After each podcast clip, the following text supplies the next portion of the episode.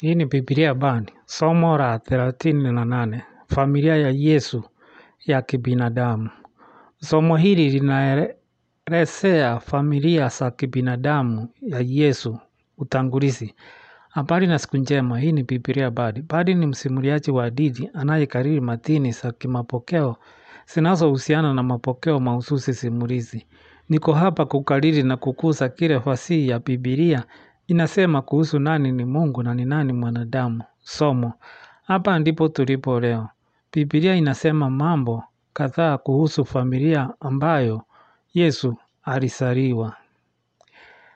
Nambari ya kwanza, Mathayo moja mstari wa kumi na sita.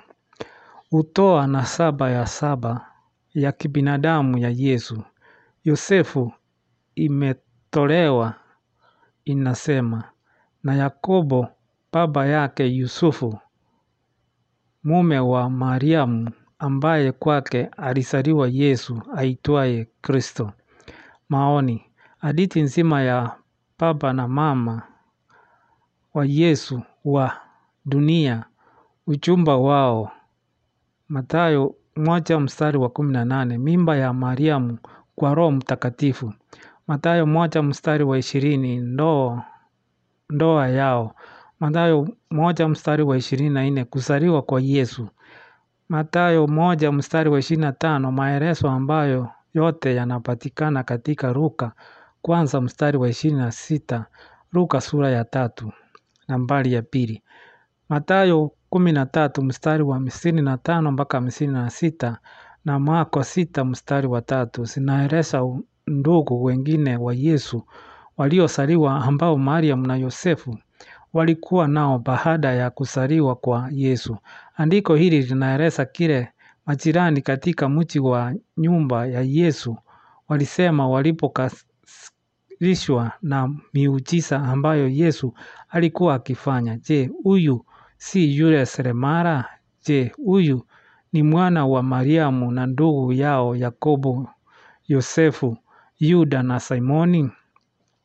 Dada zake si hapa pamoja nasi. Nao wakamkasirikia. Maoni, huu hapa ni mfano mzuri wa maandishi katika Biblia yanayokutana na itikadi, Ukristo wa Kikatoliki na wa Kiorthodox. Hufafanua maandishi haya kwa kutoa tafsiri mbadala zinazolingana na itikadi zao. Haya yanatia ndani wazo kwamba Maria kama mama wa Mungu lazima mwenyewe apate mimba safi asiwe na dhambi ya kibinadamu ili amzoee Yesu. Kuna mawazo mengine mawili ya kiitikadi kuhusu Yesu na Mariamu ambayo ni pamoja na ubikira wake wa kudumu, Theotokozi na kuhadimiwa kwake mbinguni. Ona Mariamu anatendewa kwa namna ya pekee zaidi ya kuwa mwanamke wa kibinadamu. Hadithi za ziada zimetolewa ili kuunga mkono mawazo haya ya kibinadamu ili kuwafanya ndugu na dada waliotajwa katika maandiko kuwa binadamu za Yesu. Kwa kutangaza kwamba Yusufu alioa mwanamke mwingine kuliko Mariamu ili aweze kubaki bikira. Na mwanamke huyu Merita Esther au Salome jina linalotofautiana alishika mimba ya mke wa Yusufu na akazaa mtoto walioorodhesha katika maandiko haya ambao maandiko yanasema ni kaka na dada za Yesu wa asili lakini itikadi inasema ni binadamu zake. Majadiliano.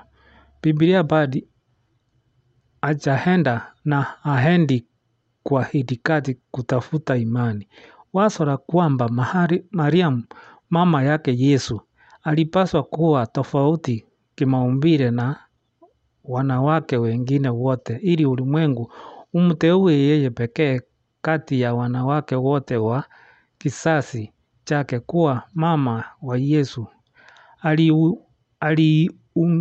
Aliuingi mkono na agano jipya. Hadithi ya kuchaguliwa kwa Mariamu kuwa mama yake Yesu inapatikana katika Luka moja mstari wa ishirini na sita mpaka thelathini na sita.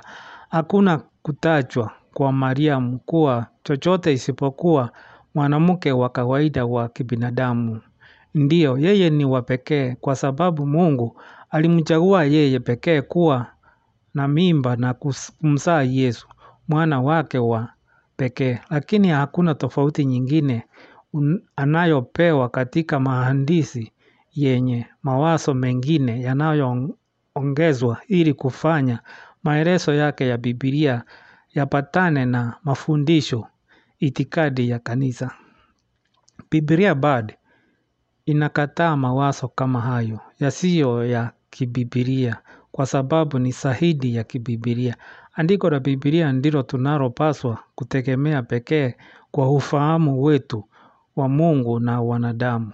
Tunaitegemea Bibilia yake kwa sababu inafunua Mungu ni nani na mwanadamu ni nani.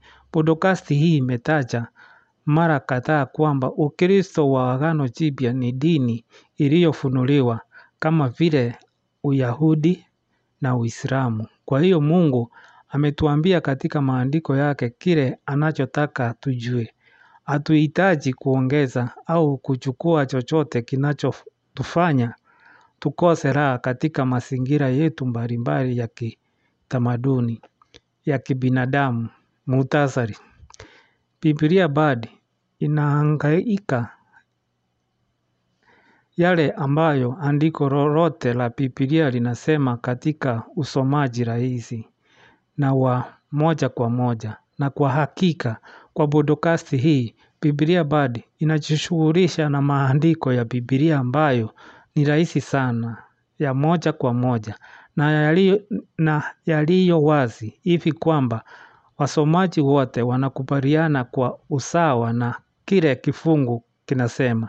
Hata kama wanapata sababu zisizo za kibibilia za kufasiri ni tofauti.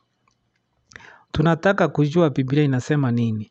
Hatujali ikiwa wengine wanategemea mifumo ya kiteolojia kulingana na mantiki ya kimantiki ya wanadamu ambayo imewekwa juu ya maandishi ili kupata faraja ya baadhi ya makisio ya kibinadamu kuhusu maudhui.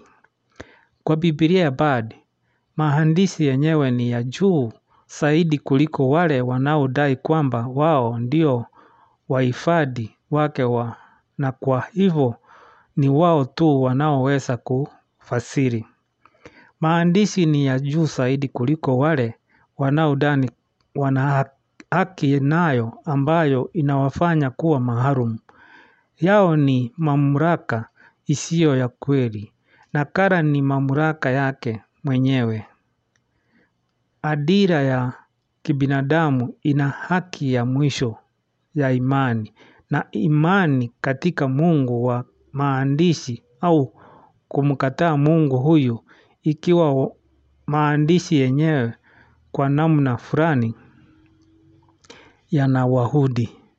Lakini hakuna mwanadamu au shirika lililo na haki ya kutumia maandishi kama msingi wa imani zingine zisizo za kibibilia ambazo wanakuza ambazo hata mara nyingi hupinga au kuchukua nafsi ya maandishi yenyewe hitimisho.